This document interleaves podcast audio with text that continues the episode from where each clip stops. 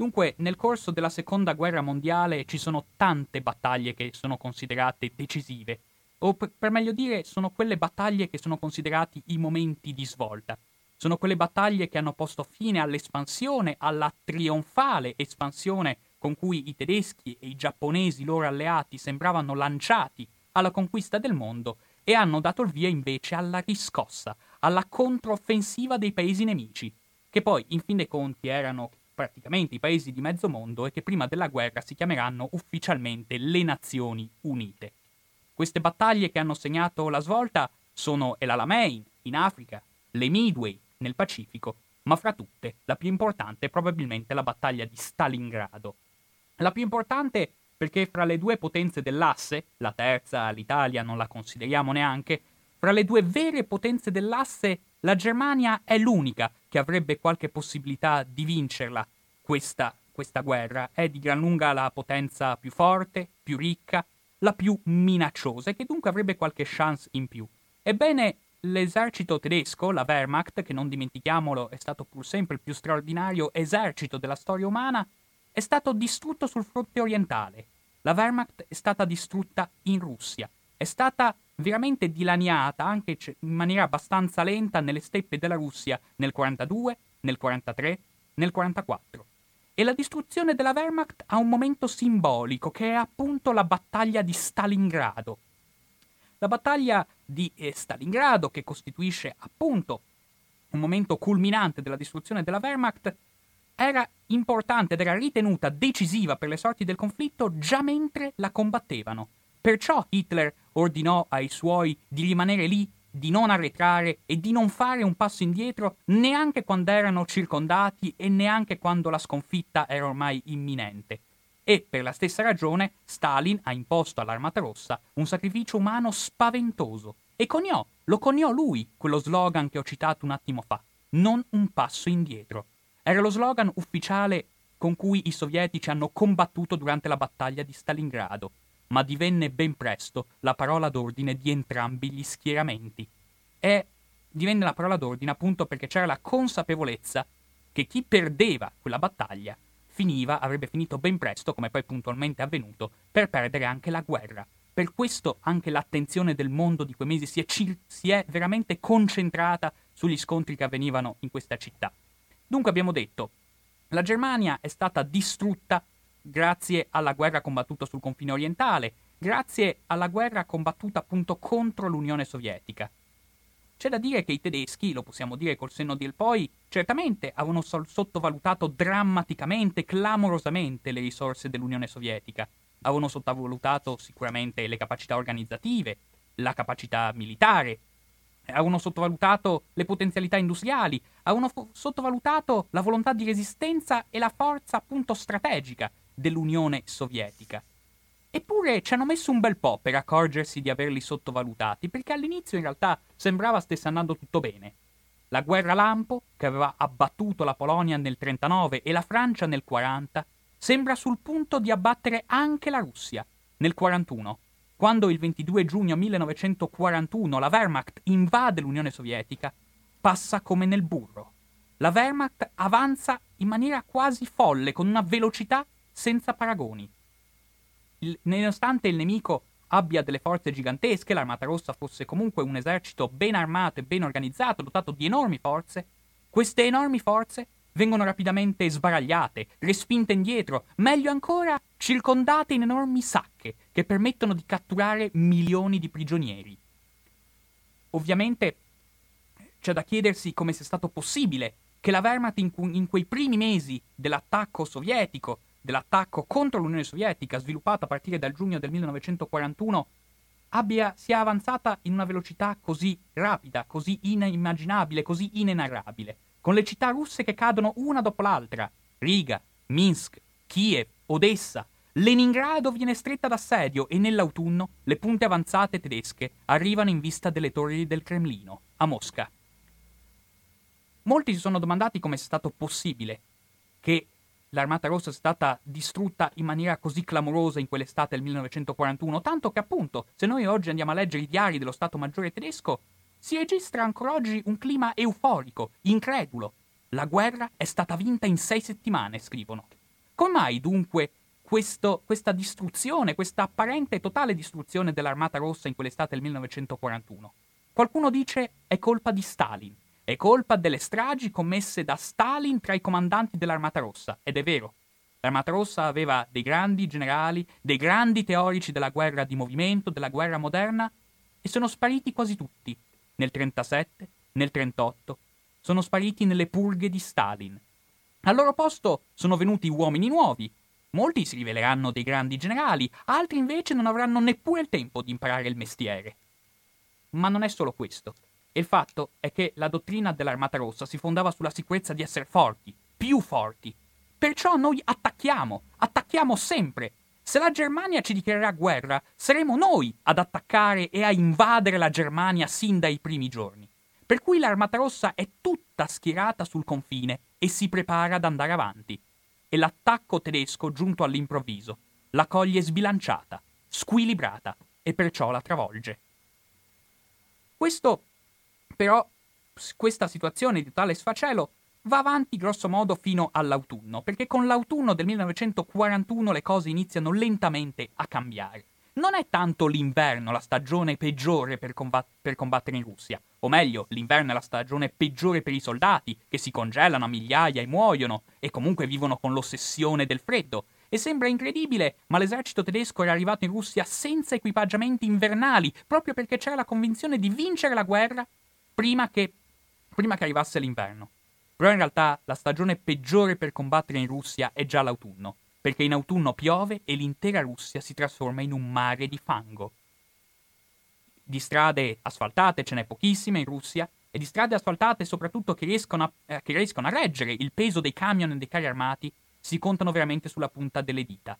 E, di fatto, con, quando si approssima l'autunno, l'esercito tedesco continua lentamente a sprofondare nel fango Dunque l'avanzata rallenta e sorprendentemente dall'altra parte la resistenza sovietica diventa sempre più forte, sempre più intensa e sembra impossibile che il nemico abbia ancora altre forze da schierare. Perché in realtà, stando alle informazioni in possesso del comando tedesco, tutte le divisioni sovietiche di cui loro erano a conoscenza sono, sta- sono già state distrutte, catturate.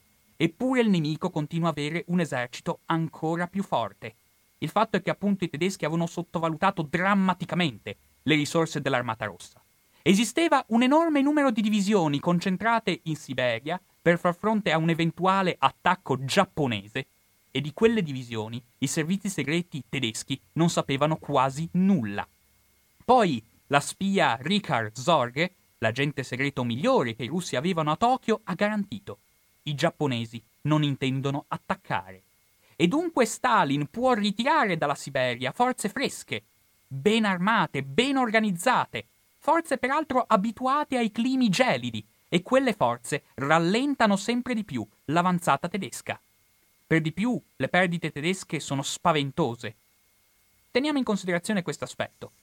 La campagna di Francia, che è stata condotta dai francesi, scusate, dai tedeschi pochi mesi prima, era durata in fin dei conti soltanto due mesi, e in quei due mesi i tedeschi avevano avuto 50.000 morti, che per i canoni della seconda guerra mondiale sono molti, ma in fin dei conti sono una cifra tollerabile. E però con la campagna di Russia che si va sempre di più prolungando, le perdite tedesche in termini di morti tra il giugno e il dicembre del 1941 ammontano a circa 300.000 morti. Diciamo qua una volta per tutte che nessuno può conoscere le cifre sicure. Tutti gli studiosi che hanno accumulato documenti ufficiali e che sono giunti a delle conclusioni dal punto di vista delle stime quantitative sono giunti a valutazioni diverse. E questa è una cosa su cui è opportuno riflettere, perché noi nella nostra epoca dei numeri siamo abituati a, siamo abituati a pensare che si possano sapere tutte queste cose, che tutte le cifre di qualsiasi evento possono essere conosciute. Non è vero. La cifra esatta dei morti, dei feriti, dei prigionieri, non lo può conoscere nessuno, con certezza. Si possono fare solo delle stime, e queste stime, appunto, per i tedeschi in quel primo anno di guerra, di attacco dell'Unione Sovietica, sono di circa 200.000 morti. E parlo solo dei morti. Ai morti bisogna aggiungere appunto i feriti, i congelati, i disertori, i prigionieri. Si stima la perdita di un milione di uomini da parte dell'esercito tedesco in quel primo anno di campagna di Russia. Di fatto, per ogni 10 soldati che entrano in Russia nel giugno del 1941, a fine anno uno è morto e altri tre sono feriti o congelati. Naturalmente le perdite del nemico sono enormemente superiori, perché la tattica tedesca di circondare i reparti sovietici e catturarli ha provocato la cattura di un enorme numero di prigionieri. Si calcola, più o meno, sempre con una stima un po' empirica, la cattura di 3 milioni di prigionieri sovietici in quel primo anno di guerra, che in gran parte saranno lasciati morire di fame, un po' perché i tedeschi non avevano previsto di catturarne così tanti, e un po' perché non sanno che farsene e non hanno nessun bisogno di tenerli in vita. Quindi sì, le perdite sovietiche costituiscono un bel dramma per il popolo dell'Unione Sovietica che alla fine della guerra sarà drammaticamente devastato da così tanti morti. Però queste perdite vanno a scavare in un popolo che riesce ancora a tenere duro, mentre le perdite tedesche, un milione di uomini, non riescono a essere rimpiazzate. Di fatto, la Germania non riesce a far fronte a perdite di quell'entità, un milione di uomini. E dunque l'esercito tedesco inizia ad arrancare. Si arriva all'inverno e le divisioni siberiane non solo resistono, ma vanno avanti. L'esercito tedesco deve arretrare. In autunno erano giunti in vista delle torri del Cremlino, erano giunti quasi a Mosca, adesso devono tornare indietro. Sembra davvero che in quell'inverno del 1941 la Wehrmacht sia sul punto di essere, sbagli- punto di essere sbaragliata, tenuto peraltro in considerazione le spaventose condizioni atmosferiche di quella zona, di un esercito come quello tedesco che, non dimentichiamolo, era sprovvisto di indumenti pesanti. E però l'esercito tedesco regge, rimane ancora il più forte al mondo. Mentre invece, in confronto, i russi continuano ad essere ancora poco organizzati, continuano ad essere ancora un esercito grezzo. È un esercito bene armato, però i suoi quadri sono poco istruiti.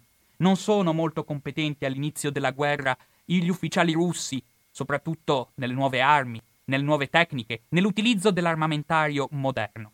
La loro tecnica è mandare i soldati all'assalto e basta, gridando hurrà! E ne perderemo tanti, però la madre Russia ne ha così tanti. Serve anche questo. I tedeschi cominciano ad aver paura di questi cominciano ad aver paura di queste folle di nemici che avanzano gridando urrà e si fanno ammazzare e comunque nonostante tutto continuano a venire avanti ma all'inizio della guerra i tedeschi sono ancora in grado di fermare questa avanzata. L'inverno si conclude con un nulla di fatto. Certamente, i tedeschi sono stati respinti da Mosca, però i sovietici non riescono a sfondare il fronte nemico. I tedeschi a questo punto tirano un respiro, hanno qualche momento per respirare. Certo, è andata maluccio, dicono i tedeschi. Doveva andare molto meglio. Però la prossima volta rimetteremo le cose a posto, il prossimo anno rimetteremo le cose a posto. E infatti, puntualmente, appena la stagione diventa propizia per lo scontro bellico, appena passato l'inverno dunque, la superiorità organizzativa e militare dell'esercito tedesco tornerà a prevalere. Le, la resistenza sovietica sarà di nuovo destinata a crollare ancora una volta. Sfonderemo, si dicono i tedeschi. Non abbiamo sfondato nel 41 e dunque sfonderemo nel 42. Sono abbastanza sicuri di questo all'interno degli, all'interno degli stati maggiori tedeschi. Solo che i tedeschi a questo punto si trovano a dover fare una scelta. Bisogna decidere da che parte andare. Perché i tedeschi nel 41 sono stati fermati anche perché volevano prendersi tutto. Volevano prendersi Leningrado, volevano prendersi Mosca, volevano prendersi Kiev al nord, al centro e al sud. Invece, si dicono i tedeschi, quest'altro anno dobbiamo scegliere un obiettivo più limitato. Mosca, forse. Prendere la capitale, il centro gestionale dell'impero sovietico. Ma Hitler ha un'altra idea meglio andare a sud, meglio raggiungere le, le posizioni petrolifere, meglio raggiungere quella zona di Astrakhan, di Baku, del Caucaso, quella zona dove c'è il petrolio, quel petrolio che permette all'Unione Sovietica di continuare a combattere, e quel petrolio di cui invece i tedeschi hanno un bisogno disperato. Per cui nel 1942 si decide che il protagonista della campagna sarà il gruppo di armate sud, che avanzerà il più possibile verso il sud della Russia e avanzerà il più possibile verso il Caucaso, verso il, Mas- verso il Mar Caspio e verso il petrolio. E puntualmente, come dicevo, con la primavera del 1942 l'esercito tedesco si vede che è ancora il più forte del mondo.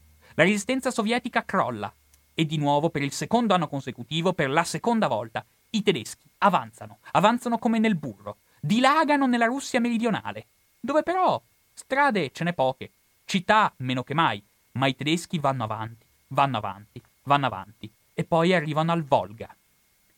A questo punto Hitler compie una scelta che forse è stata la scelta che gli è costata di più dal punto di vista poi della sconfitta che verrà subita a Stalingrado.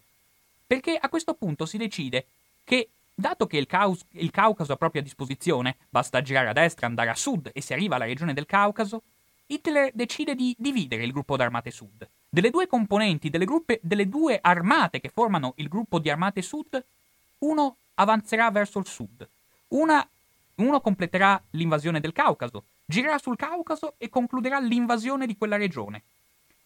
Mentre restante, la restante parte dell'esercito si occuperà della conquista della zona del Volga, dove c'è una grande città, che per di più porta il nome dei, del capo dei nostri nemici, Stalingrado. Prenderla sarà un bel trofeo, un bel simbolo della vittoria. Dunque, queste, questo, l'armata abbiamo detto che si divide, l'armata che avanza verso sud arriverà a occupare la zona del Caucaso, i tedeschi arriveranno a piantare la bandiera con la svastica sulla cima del monte Elbrus, che è appunto la più grande montagna del Caucaso, e ciò rappresenta un bel fatto sportivo. Però i pozzi di petrolio non arrivano a prenderli. Mentre invece delle, le forze che attaccano di fatto Stalingrado sono la metà di quelle che avrebbero potuto essere.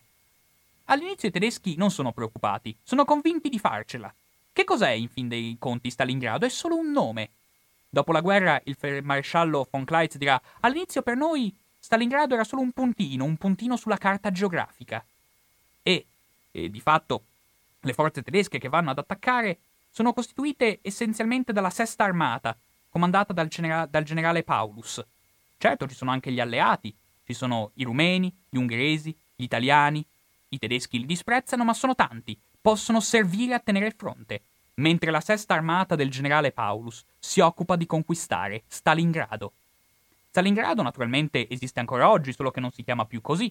All'epoca della destalinizzazione, Khrushchev decise che era meglio cambiarlo questo nome. Si chiama Volgograd, la città del Volga.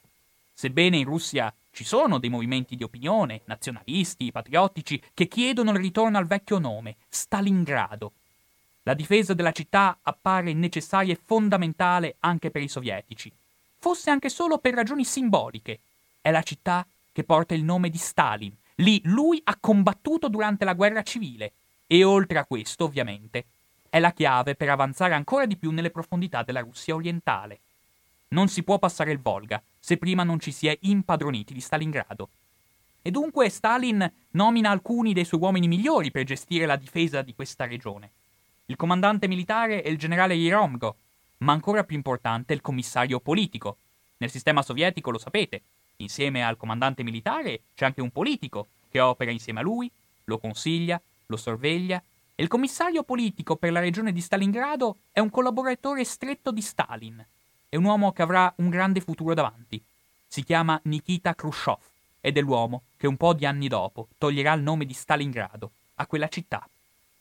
Stalingrado eh, all'epoca è una città industriale di 400.000 abitanti e ovviamente la prima cosa che fanno i tedeschi quando giungono in città è quella di provare ovviamente a occuparla. Stalingrado abbiamo detto una città industriale di 400.000 abitanti, solo che i bombardamenti tedeschi l'hanno ridotta in macerie. Non sappiamo di preciso cosa è successo alla popolazione civile perché per molti anni la propaganda sovietica ha insistito sul fatto che era stata tutta evacuata. In realtà pare che non sia vero. Si parla addirittura di ordini di Stalin che dicevano se la popolazione rimane in città, le truppe avranno più voglia di combattere. Dunque non sappiamo cosa è successo di preciso, ma certamente una parte dei civili è rimasta. Nelle cantine, ovviamente. Perché i palazzi stanno crollando e bruciando sotto i bombardamenti della Luftwaffe. All'interno, certo, in questa grande metropoli industriale, le, le, i residui delle antiche, delle antiche fabbriche rimangono, ma ormai dopo i bombardamenti sono rimaste delle macerie. Ma le, una fabbrica in macerie è un luogo ideale per dare una battaglia difensiva. E all'interno della città c'è la 62esima armata sovietica, comandata dal generale Chuikov, con l'ordine di morire sul posto, piuttosto che cedere terreno. La difesa di Stalingrado è difficile anche per un'altra ragione. Stalingrado è sul Volga, ma è a ovest del Volga. I tedeschi stanno arrivando da ovest e quindi i difensori hanno il fiume alle spalle, il che vuol dire che ogni rifornimento e ogni rinforzo deve arrivare a Stalingrado attraverso il fiume, sotto il bombardamento continuo dell'aviazione e dell'artiglieria tedesca. Il fiume alle spalle potrebbe rivelarsi una trappola, per la 62esima armata sovietica, ma nel frattempo è qualcosa che dà un senso all'ordine di Stalin, non un passo indietro. Perché effettivamente non si possono fare troppi passi indietro. A un certo punto arrivi al fiume e allora non puoi più arretrare. Dunque, nel giugno del 1942 i tedeschi danno l'assalto alla città, mentre i loro alleati, gli ungheresi, i rumeni, gli italiani, si attestano con molta calma, con, molta, con un tono abbastanza flemmo, si, si attestano lungo il, il, Volga e lungo il suo affluente, il Don. Lì c'è l'armata italiana, l'Armir, l'armata ita- italiana in Russia che Mussolini ha voluto mandare per partecipare anche lui alla crociata contro il comunismo. Dunque, mentre gli alleati si attestano lungo i fiumi, la sesta armata di Paulus, la vera e propria punta di lancia dell'offensiva, si lancia alla conquista della città. Ma i sovietici resistono. I russi resistono. E bisogna conquistare Stalingrado, casa per casa. Ci troviamo dunque in questo contesto in cui il terreno guadagnato si misura a metri. Sono i primi di giugno in cui eh, la sesta armata di Paulus si è introdotta nei sobborghi di Stalingrado e non ci vogliono giorni per conquistarla, ci vogliono settimane. Un mese dopo, a settembre, sono ancora lì. Non ci vogliono settimane, ci vogliono mesi. Settembre, ottobre. La battaglia si disgrega in innumerevoli scontri locali, scontri di piccole pattuglie a colpi di bombe a mano e di mitra. Il terreno guadagnato si misura a metri perché la resistenza sovietica è veramente estenuante e totalizzante. Si combatte persino nelle fogne per conquistare qualche metro di tunnel. I tedeschi questa guerra combattuta sottoterra nelle fogne la chiamano Rattenkrieg, la guerra dei topi. Si combatte casa per casa e tra le truppe tedesche si scherza dicendo rapporto di oggi. Abbiamo preso la cucina, ma si sta ancora combattendo per il salotto e la camera da letto. Quella è una guerra che oggi noi tutti conosciamo grazie alla cinematografia, soprattutto come guerra di cecchini. Quella è una guerra di cecchini. Oggi noi lo sappiamo perché sulla questione stata, si incentra un famoso film di guerra, un ottimo film di guerra, devo dire, Il nemico alle porte. E Il nemico alle porte racconta una storia vera, anche se poi ovviamente è stata esaltata dalla propaganda. Racconta la storia del cecchino Vasily Zaisev, che avrebbe ucciso da solo, col suo fucile di precisione, 225 tedeschi durante la battaglia di Stalingrado. Zaisev, ovviamente, che è un ottimo cecchino e anche, non dobbiamo dimenticarlo, come già detto, è un personaggio della propaganda, esaltato e idolatrato dalla stampa e dalla radio sovietica, però è un personaggio reale. E anche i tedeschi hanno i loro cecchini. Quella è una guerra in cui anche quando pensi di essere più o meno al sicuro, perché sei nelle retrovie e si combatte a 50 o 100 metri da lì, e beh, ti può arrivare una palla in testa all'improvviso, perché c'è un cecchino nascosto.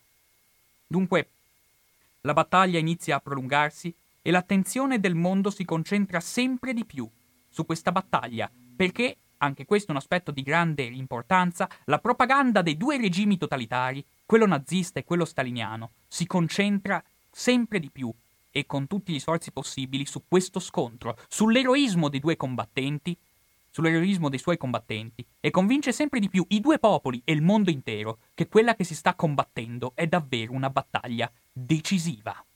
Dicevamo che sono due regimi totalitari, certo. Si può discutere a lungo sul senso di una categoria come il totalitarismo, che rischia di sottolineare troppo i tratti comuni e di smussare le differenze. Fra il regime di Stalin e quello di Hitler c'erano evidenti tratti comuni, fra l'altro nella paranoia dei due dittatori e nella follia omicida dei due regimi. Però, eh, quindi certo, eh, c'erano, c'erano anche grandi differenze, tuttavia, che non bisogna dimenticare. E però ovviamente sono totalitarismi e per loro la vita umana conta fino a un certo punto, conta molto di più lo scopo finale. La storiografia recente, soprattutto inglese e americana, ha insistito a lungo sul fatto che l'Armata Rossa ha tenuto Stalingrado anche perché viveva in un regime di terrore, perché l'ordine non un passo indietro voleva dire che se qualche reparto si ritirava, se qualcuno tornava indietro, veniva fucilato sul posto. E tuttavia gli studi più recenti hanno tenuto a sottolineare che non basta mettere in evidenza questo aspetto, che non si capisce chi erano i soldati dell'Armata Rossa se pensiamo che combattessero esclusivamente per il terrore del commissario politico e della fucilazione, che combattessero per obbligo sostanzialmente. Gli studi più recenti hanno fatto in tempo a intervistare gli ultimi superstiti della battaglia di Stalingrado. E gli ultimi superstiti hanno confermato dicendo sì, c'era quest'ordine terribile, non un passo indietro, Voleva dire che se qualcuno si ritirava, se qualcuno tornava indietro, rischiava la fucilazione. E però, hanno detto tutti questi superstiti, quando abbiamo ricevuto quest'ordine è stato quasi un sollievo. perché significava che ormai non potevamo far altro che vincere o morire. Non c'erano altre alternative. E volevamo vincere, perché volevamo difendere la nostra patria. Questa è una cosa che non va dimenticata. I soldati sovietici combattevano in un regime terribile, che molti di loro odiavano, che molti degli altri invece apprezzavano e amavano, ma stavano difendendo non soltanto il loro regime, stavano difendendo la loro madre patria contro un nemico feroce che avanzava distruggendo, sterminando, che avanzava sterminando i civili ste- e lasciando morire di fame i prigionieri, e contro quel nemico, le truppe dell'Armata Rossa, hanno combattuto forse grazie anche al terrore di Stalin o forse nonostante il terrore di Stalin, ma certamente non hanno fatto un passo indietro. Er- e non erano soltanto uomini, erano anche donne. L'Armata Rossa, nel corso della guerra, ha impiegato un enorme numero di donne. E particolarmente questo a Stalingrado, dove tutta la popolazione femminile è stata reclutata. Tutte le ragazze, le donne abbastanza giovani da prestare servizio hanno vestito la divisa e partecipato ai combattimenti. Dunque, erano donne, come si può intuire, gran parte dello staff medico, ma non solo. Erano donne gran parte degli, oper- degli operatori radiofonici, degli operatori telefonici, ma non solo.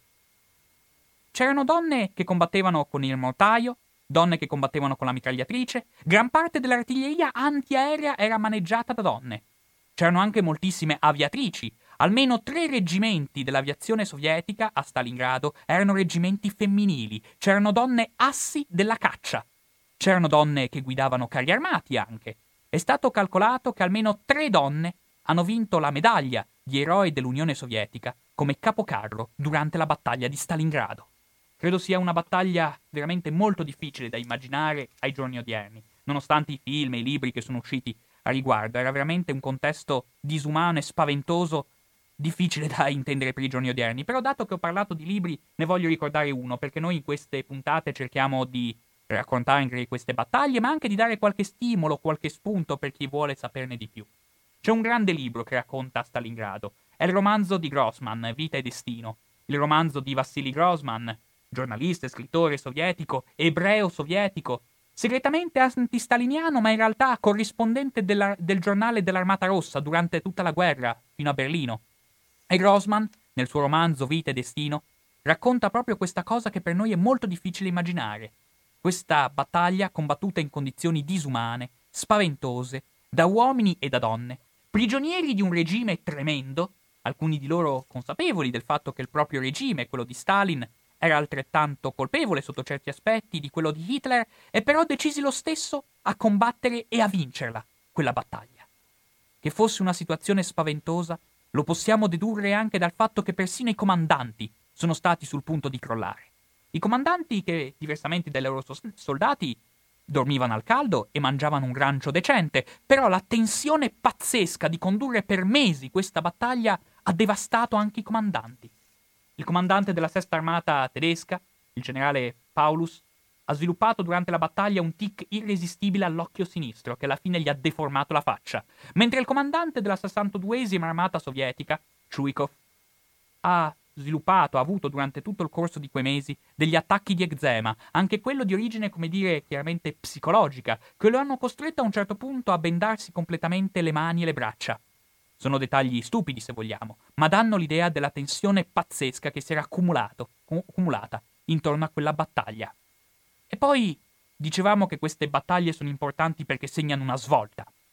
Finora, infatti, sono i tedeschi che stanno attaccando, e Stalingrado è il punto più avanzato, il punto più a est raggiunto dai tedeschi nel corso della guerra mondiale. Se fateci fate caso e guardate sulla carta geografica, se uno vede Stalingrado, immediatamente, vabbè, non immediatamente, ma andando poi giù verso sud, si arriva al confine fra Turchia, Iraq e Iran. Cioè i tedeschi erano arrivati in Asia praticamente. Ma fino a quel momento stavano ancora attaccando, potevano ancora sperare di farcela. E invece, ormai giungendo in quell'autunno del 1942, e invece, a Mosca, al comando sovietico, Stalin e i suoi generali, da quel momento in poi iniziano a ragionare sulla possibilità di contrattaccare. La situazione è chiara. Abbiamo la sesta armata tedesca che si sta dissanguando a Stalingrado e le sue ali, a destra, a sinistra, per centinaia di chilometri, sono tenute dagli alleati, da truppe inferiori, da truppe meno ben armate, meno valorose, gli ungheresi, i rumeni, gli italiani, E al comando sovietico, Stalin e i suoi generali iniziano a ragionare sul fatto che se noi riusciamo a radunare abbastanza riserve, possiamo sfondare il fronte nemico. Non a Stalingrado, non si va lì avanti alla cieca, lo sfondiamo sui fianchi, a nord e a sud di Stalingrado. Sfondiamo il fronte rumeno e facciamo noi la guerra lampo. I carri armati vanno avanti veloci, fanno 100 km in un giorno se non trovano resistenza. Quindi sfondiamo il fronte sui fianchi, andiamo avanti e circondiamo la sesta armata dentro Stalingrado. Trasformiamo Stalingrado in una trappola, dove i tedeschi rimarranno fino alla morte.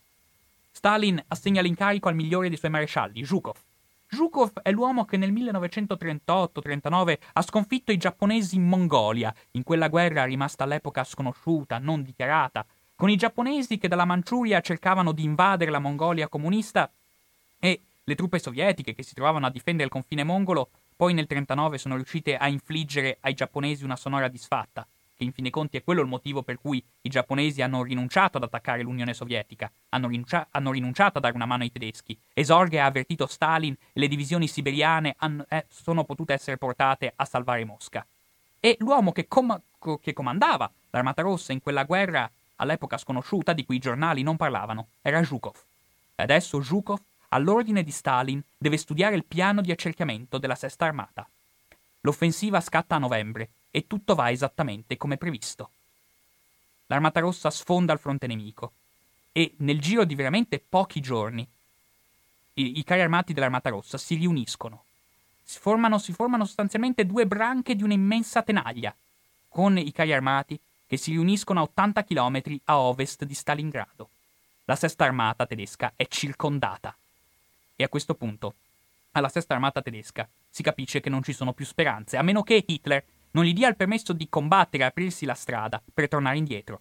Paulus chiede il permesso. Hitler lo nega. Ormai ha interiorizzato anche lui che Stalingrado vuol dire non un passo indietro, perciò l'ordine di Hitler è no, non potete aprirvi la strada combattendo, restate lì, a morire sul posto. E Paulus obbedisce. E i russi, dopo aver creato il calderone, questo che questo piano di accerchiamento della Sesta Armata che, anche a giudicare da come appariva su una carta geografica, i tedeschi immediatamente hanno soprannominato il calderone, il Kessel in tedesco. Dicevo che i russi, dopo aver creato questo calderone, cominciano lentamente a mangiarselo. È un'operazione lenta, faticosissima, costosissima. L'esercito tedesco continua a essere il migliore del mondo. Ogni chilometro di terreno conquistato costa sangue, però pian piano il calderone comincia a restringersi. È chiaro che quando hai truppe circondate, beh, non le puoi rifornire.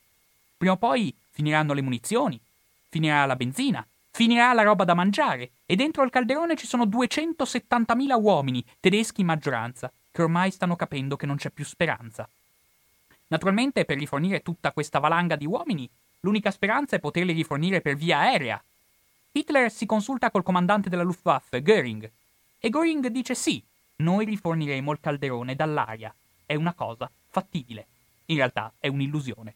È stato calcolato che per rifornire quei 270.000 uomini sarebbero occorse 700 tonnellate di rifornimenti al giorno. Nel periodo della battaglia, la Luftwaffe riuscirà in media a portare 85 tonnellate di rifornimenti al giorno. 85, quando ce ne volevano 700. Quando ripartono gli aerei, si portano via i feriti, i fortunati o i raccomandati che hanno avuto il permesso di andare verranno allontanati dal calderone da 20 a 30.000 soldati. Tutti gli altri rimarranno lì, a morire o a essere fatti prigionieri. Al comando di Hitler si studia la possibilità di una controffensiva, è possibile radunare delle riserve, sfondare l'accerchiamento. Alcune riserve vengono in effetti ammassate e sono messe al comando di quello che è probabilmente il migliore fra i generali e fra i marescialli di Hitler sul fronte orientale, il generale von Manstein l'idea e la notizia che Manstein si prepara ad attaccare, a liberare il calderone, corre su tutte le bocche. Anche i soldati prigionieri in Stalingrado sanno che arriverà questo tentativo di salvarli. La voce corre. Manstein arriva. Der Manstein kam. E invece Manstein viene fermato. Arriva a 50 km di distanza da Stalingrado. E poi i russi lo fermano. E i russi hanno ancora abbastanza riserve da continuare l'offensiva, da allargarla. Finora hanno sfondato il fronte rumeno, a nord e a sud di Stalingrado. Adesso è l'ora degli italiani, che ne st- se ne stanno un po' più in là, sul Don. Il 16 dicembre scatta una nuova operazione, l'operazione Piccolo Saturno. I sovietici danno nomi di pianeti alle loro operazioni. L'assalto a Stalingrado si chiamava l'operazione Urano. Adesso è il turno dell'operazione Piccolo Saturno, che sfonda il fronte italiano sul Don. E quella vicenda che si è raccontata molte volte in Italia, soprattutto in passato, oggi se ne parla un po' meno, ma insomma l'epopea è la tragedia della ritirata di Russia. L'offensiva Piccolo Saturno significa la fine dell'armia, dell'armata italiana in Russia. E il cerchio intorno a Stalingrado è sempre più stretto. I tedeschi resistono fino all'ultimo praticamente, fino all'ultima pallottola, fino all'ultimo boccone di roba da mangiare. Poi non c'è più niente da fare, bisogna arrendersi.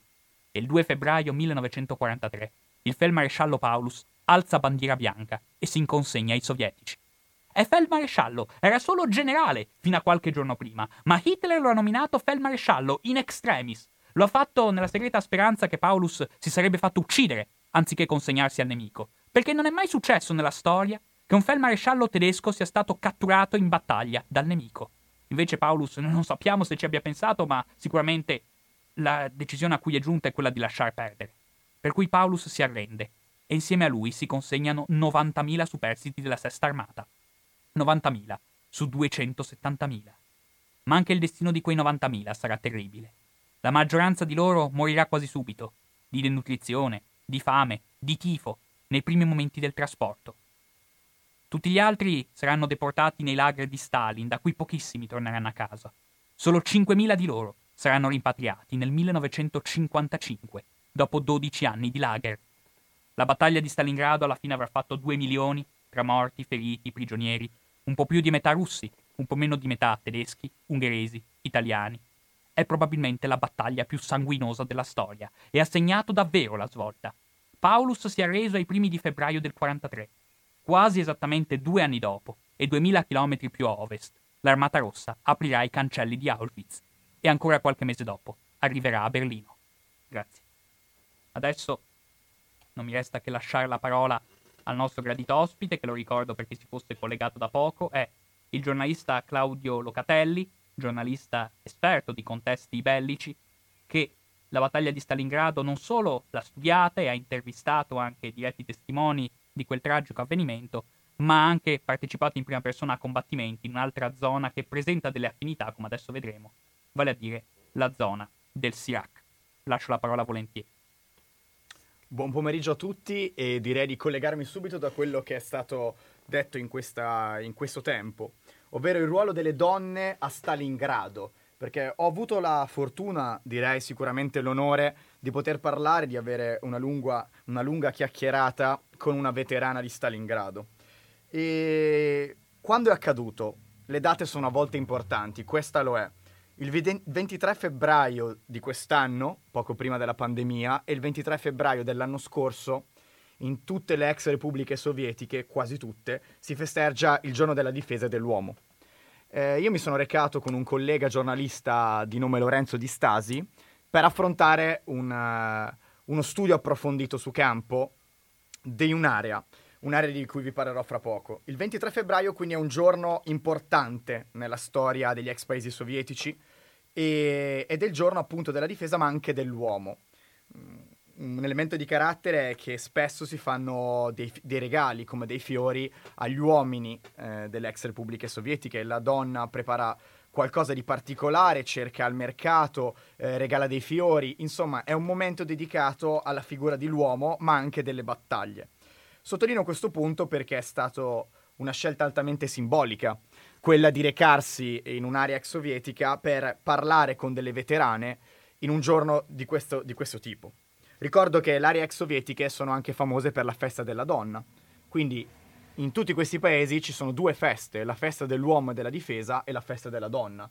Una festa che è sempre stata considerata di altissima importanza. In questo caso ho avuto lo- la possibilità di intervistare una donna che è stata anche un soldato dell'Armata Rossa. Ebbene lo è stata a Stalingrado. E lei si chiama Yevdo- Yevdokia Filippovna non pretendo che vi ricordiate il nome, il suo cognome è ancora più difficile, Danilievskaya, ma Yevdokia è una 96enne, una donna di 96 anni, con una capacità e una lucidità che ancora mi stupì eh, e che ancora mi ha stupito anche il secondo anno, sono andato sia l'anno scorso che quest'anno.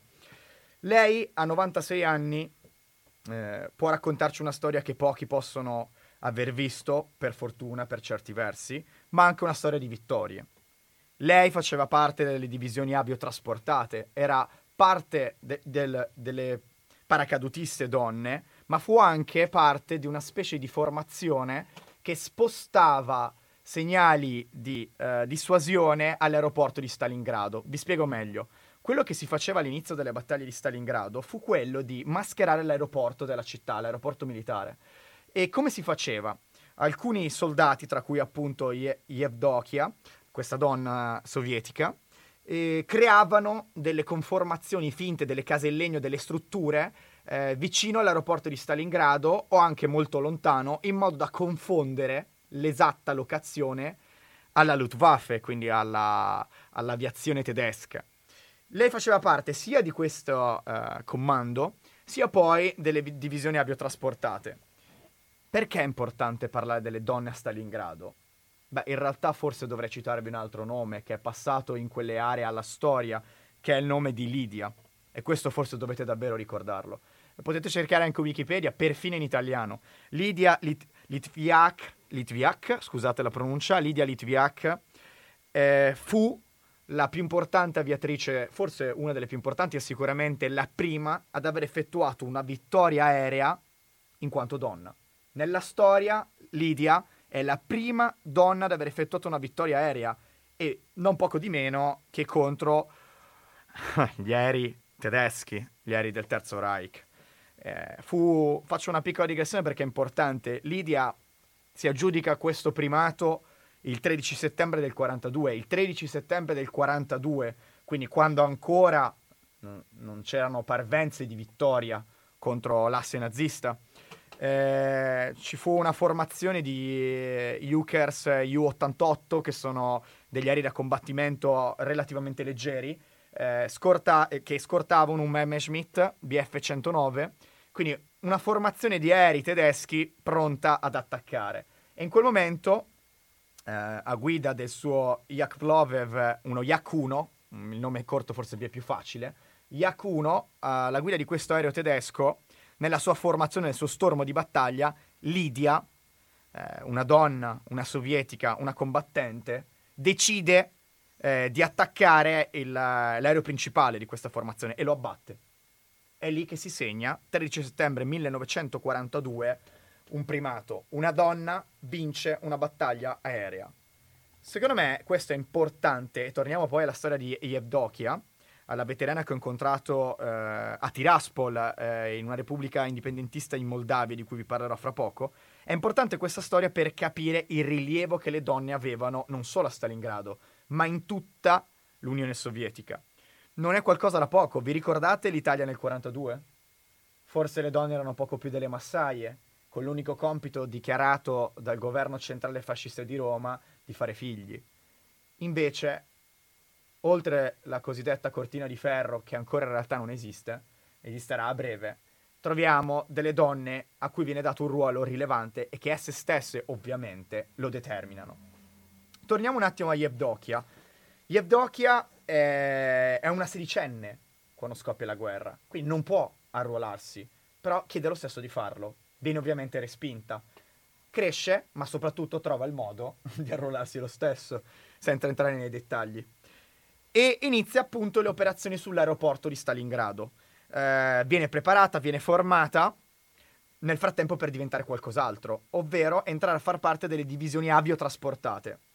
Lei è una paracadutista, questo elemento è fondamentale perché quando si combatte, e ve lo dico per esperienza, bisogna tenere in conto non solo la morte, ma la possibilità di rimanere mutilati a vita.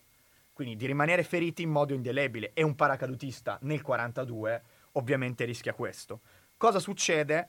Eh, lei combatte a Stalingrado, combatte sia eh, nelle operazioni di terra di mistificazione dell'aeroporto e nella contraerea contro quindi gli aerei tedeschi e viene ferita sei volte da frammenti, da bombe dell'aviazione nazista, ma soprattutto, ahimè, viene drammaticamente ferita quando il suo paracadute non si apre del tutto e cade dove però? Al confine tra Ungheria e Austria. Perché questa donna, a cui noi dobbiamo tanto, non ha solo vinto su Stalingrado, ma ha vinto in Moldavia, Romania, Bulgaria, Ungheria, fino ad arrivare ai primi passi dell'Austria.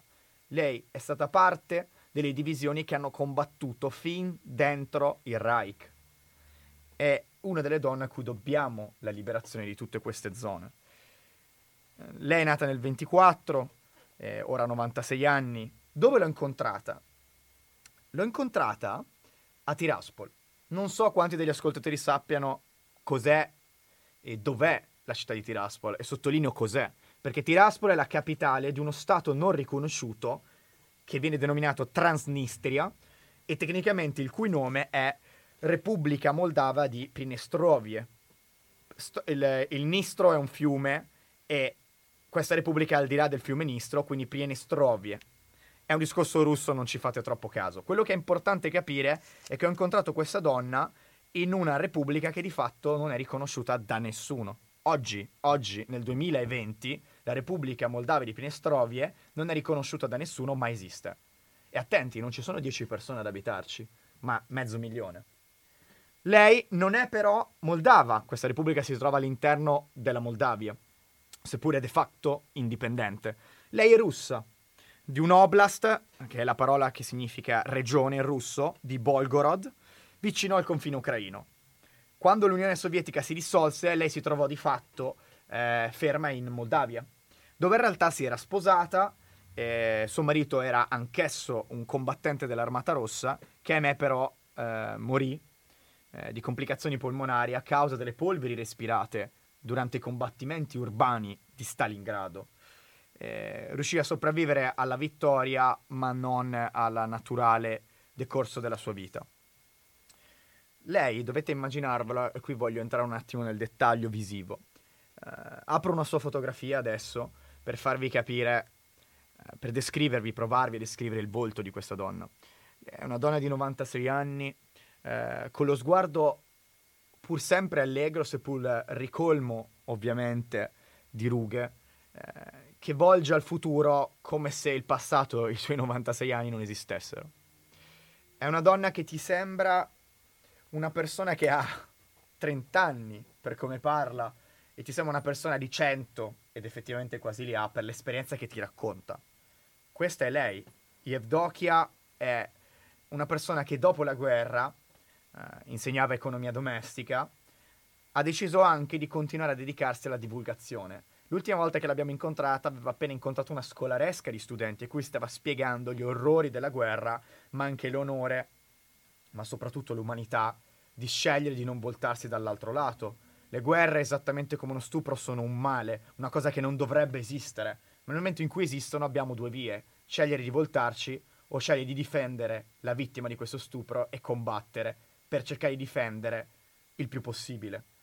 E tutti i casi sono diversi, tutte le situazioni sono contestuali, ma il modo in cui Yevdokia ogni giorno divulga ai ragazzi quella che è stata Stalingrado, eh, mentre lustra le sue medaglie sull'uniforme e ce le mostra con vanto, eh, spiccano le stelle patriottiche, spiccano eh, le medaglie al valore eh, di uno Stato che non esiste più, di una confederazione, l'Unione Sovietica. Questa è lei, e se aveste mai l'occasione e se aveste l'opportunità prima che la vita la strappi da questo mondo, di poter ascoltare i suoi racconti, fatelo. Andate a Tiraspol, andate nella Repubblica Moldava di Prenestrovia, eh, conoscendo anche un'area del mondo totalmente sconosciuta e improbabile, per ascoltare i suoi racconti. Quello che vi voglio aggiungere è che il 9 maggio di quest'anno ricorreva il 75 anniversario della vittoria sui nazisti. Eh, ha descritto bene prima Socrate il punto per cui eh, il Federmaresciallo, appena in realtà insignito di tale titolo, sigla la resa incondizionata all'Unione Sovietica. E il giorno dopo, questo era l'8 sera, il 9, il 9 mattina, di fatto la, la seconda guerra mondiale, il fronte orientale, il fronte nazista, i fronti in generale europei cadono e finisce la più sanguinosa guerra della, che, lo, che l'umanità abbia mai visto. Questo è un momento fondamentale e eh, la nostra eroina in questione, Yevdokia, è stata invitata da, dal presidente della, della, Repubblica Russa, eh, della, della, federazione russa Putin a Mosca per i festeggiamenti. Sapete bene che il Covid ha bloccato qualunque attività. E lei stessa però, e qui mi ricollego una cosa che volevo dirvi, ha riportato decine di ferite. Le prime sei nei combattimenti di terra, ma le altre quando il paracadute non si aprì del tutto, cadendo tra Austria e Ungheria, ed è rimasta inva- parzialmente invalida da allora. Non poteva quindi comunque recarsi a Mosca, ma ci teneva a dirci che ancora dal resto dell'ex Unione Sovietica gli arrivano lettere di persone che l'hanno incontrata ormai non più forse in quel periodo, ma nei tempi recenti, per ringraziarla. Ringraziarla del suo impegno, ringraziarla del suo impegno come combattente, come donna, ringraziarla del suo impegno di divulgatrice, affinché la memoria non, eh, non decada mai. Prima è stato citato che l'operazione di Stalingrado aveva il nome di Urano, prendevano i nomi dei, dei pianeti, Beh, mi sentirei di dire che forse le donne in quel momento per il ruolo che hanno svolto erano le stelle di questo universo. Lo sono, perché, lo sono state eh, in quanto eh, hanno rivestito un, un, ruolo primario in molte battaglie, ma soprattutto un ruolo determinante come donne in, nella storia delle guerre, nella sanguinosa storia delle guerre. Eh, vorrei spiegarvi un attimino meglio dove vive questa donna, perché forse vi fa capire che cosa è successo all'Unione Sovietica una volta dissolta. La Transinistria, o appunto la Repubblica Moldava di Pnestrovia, è una repubblica non riconosciuta. Potete andarci, atterrando a Chisinau in Moldavia e percorrendo la ferrovia con un treno che arriva in Ucraina. Vi fermate a Tiraspol, che è la sua capitale. Eh, lì avete l'occasione di incontrare vari veterani, tra cui appunto lei. Ma cosa è successo? Nel 90, quando ancora l'Unione Sovietica esisteva, la Repubblica di Penestrovia si è resa indipendente, ha fatto un referendum e si è indipendentizzata. Ovviamente questo referendum è stato considerato illegale dalla Repubblica Socialista di Moldavia. Qui ancora parliamo di Unione Sovietica, per non pensare che l'Unione Sovietica fosse un monolita senza modifiche. I cittadini russi di Penestrovia fanno un referendum e il 90% dei cittadini che vivono lì correggo, non solo i cittadini russi votano, ma i cittadini russi, ucraini e moldavi che abitano in questa eh, regione. E fanno un referendum e si rendono indipendenti. Sfortunatamente gli eventi tra il 90 e il 91 fanno crollare l'Unione Sovietica, quindi la loro indipendenza dalla Repubblica Socialista di Moldavia si trasforma di fatto in una indipendenza dalla Repubblica di Moldavia, che però reclama la sua regione.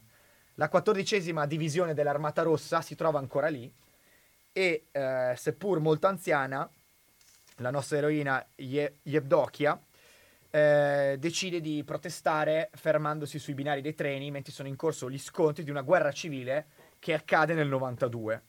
Eh, ovviamente da un lato ci sono la Repubblica eh, di Romania e la Repubblica di Moldavia, insieme a un'altra serie di formazioni, dall'altro lato c'è la, le formazioni paramilitari di Pinestrovia e la, una parte delle formazioni dell'ex Armata Rossa, appunto la quattordicesima divisione.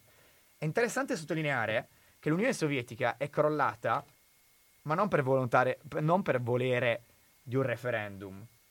Infatti, eh, c'è stato un referendum il 7 marzo del 91 e il 77% dei votanti ha chiesto di mantenere l'Unione Sovietica, ma per delle dinamiche molto particolari. Di questo 77% è la media eh, di vari paesi dell'Unione Sovietica. È giusto sottolineare che mancavano 7 milioni di abitanti, le repubbliche baltiche e altre aree, ma su 192 milioni di cittadini dell'Unione Sovietica. Quindi l'80% di afflusso di queste elezioni, ricordatevi un'elezione in cui c'è stato l'80% negli pa- nei paesi democratici negli ultimi anni, ne troverete poche. L'80% di affluenza, il 77% dei votanti vota per rimanere nell'Unione. Ma perché vi parlo di questo? Perché in Penestrovia è più alta. La percentuale supera il 77%, in alcune altre repubbliche arriva al 95-98%. Quindi la gente in realtà si sente parte di una realtà che non esiste più e vorrebbe continuare a farne parte. Eh, questo è il contesto in cui ho incontrato questa donna. Voglio tornare un secondo alla battaglia di Stalingrado e a quello che ha determinato nelle conseguenze mondiali, e, oltre che nella storia della seconda guerra mondiale. Stalingrado è stato un esempio di resistenza, un'esistenza di combattimento urbano. I contesti sono completamente diversi, così come lo sono le armi. Ma eh, la mia esperienza invece non di giornalista ma di combattente, nelle unità di protezione popolare kurde, nella capitale di ISIS siriana, ovvero Raqqa, la mia unità, l'unità del battaglione internazionale, ha contribuito alla liberazione della capitale del califfato nero, di quello che fu considerato il califfato nero di ISIS. Eh, abbiamo attuato un metodo di combattimento che è quello urbano, casa per casa, strada per strada. Ovviamente il contesto è diverso, le epoche sono diverse, ma c'è un punto in comune con Stalingrado, che erano pochi metri che ogni giorno dovevamo e potevamo affrontare, perché dall'altro lato trovavamo un nemico virulento capace di tenere le posizioni anche per settimane. Questo è l'unico forse grosso elemento in comune, il fatto che dovevamo perforare i muri per passare da casa a casa, perché camminare in strada con le armi in mano è impossibile, per non finire soggetto ai cecchini, di cui si è, par- si è parlato anche della battaglia di Stalingrado da entrambi i lati, in realtà vorrei dire. E i combattimenti di Stalingrado sono stati quindi qualcosa che forse oggi la maggior parte delle persone non riescono a comprendere. Immaginate le vostre case, immaginate che il nemico sia al di là dei muri, Immaginate che tra voi e il nemico, esattamente come a Stalingrado, così a Raqqa, ci sia un muro, magari di 50 cm, magari di 20, dipende se è un muro portante o un muro secondario, magari di 10 cm, o magari anche meno. E tutto quello che vi separa è la vostra caparbietà e quella del vostro battaglione. Stalingrado in maniera estrema, radicale e con numeri decisamente improbabili fu questo. Io posso solo aver sfiorato uh, quella realtà, ma ve la voglio un po' descrivere da questo punto di vista per farvi capire che cosa significa una guerra fatta casa per casa. Vuol dire questo. Vuol dire far arrivare del cibo in una stanza, mentre la logistica del, dei nazisti, nel caso di Stalingrado, di ISIS, nel caso di Raqqa, porta il cibo nell'altra stanza. E una, ma- una mina o una granata può fare la differenza sull'arrivo di cibo per giorni. Mm sono famose le storie di Stalingrado, di intere divisioni rimaste con una penuria d'acqua uh, e situazioni per cui il cibo non arrivava anche per settimane. Uh, questo è successo anche a Raqqa, mm, forse non nella stessa misura, anzi certamente non nella stessa misura. Uh, ho, avuto la sc- ho avuto la prospettiva di una guerra e ve la voglio trasmettere collegandola all'argomento di cui stiamo parlando solo perché c'è questo parallelismo di combattimento urbano. Non fate l'errore di credere che una battaglia sia simile all'altra, sia uguale all'altra. Non lo è mai. Bisogna comunque capire i punti di connessione per capire se si può leggere con più esperienza e con più attenzione. Io non voglio in realtà uh, aggiungere nient'altro a questo intervento se non eh, invogliarvi a capire cosa è stato per tutta l'umanità la battaglia di Stalingrado, ad andare a Tiraspol in Transnistria, nella Repubblica Moldava di Prinestrovie, dove incontrerete Yevdokia, questa, questa donna straordinaria eh, che ha combattuto nell'Armata Rossa, nelle divisioni aviotrasportate e nella controaerea antinazista, liberando, contribuendo a liberare non solo quell'area del mondo, ovvero quello che oggi si chiama Volgograd, ma l'Ucraina, la Moldavia, la Romania, la Bulgaria, l'Ungheria e, e l'Austria. Chiudo con quello che mi, che mi, disse a febbraio, quello che mi ha detto a febbraio Yevdokia, ovvero Yukov, il maresciallo più famoso dell'Unione Sovietica, eh, l'uomo simbolo di cui trovate la statua fuori dal Cremlino a Mosca, eh, a cavallo, l'imponente statua, eh, lei non ha potuto conoscerlo di persona, ma l'ha, l'ha visto, l'ha visto davanti a lei a distanza.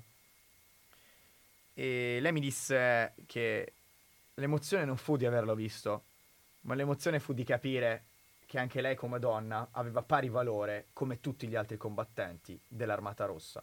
E con questo vi saluto e vi ringrazio per, per l'attenzione e cercate di approfondire ogni volta che potete perché la vostra conoscenza può fare la differenza.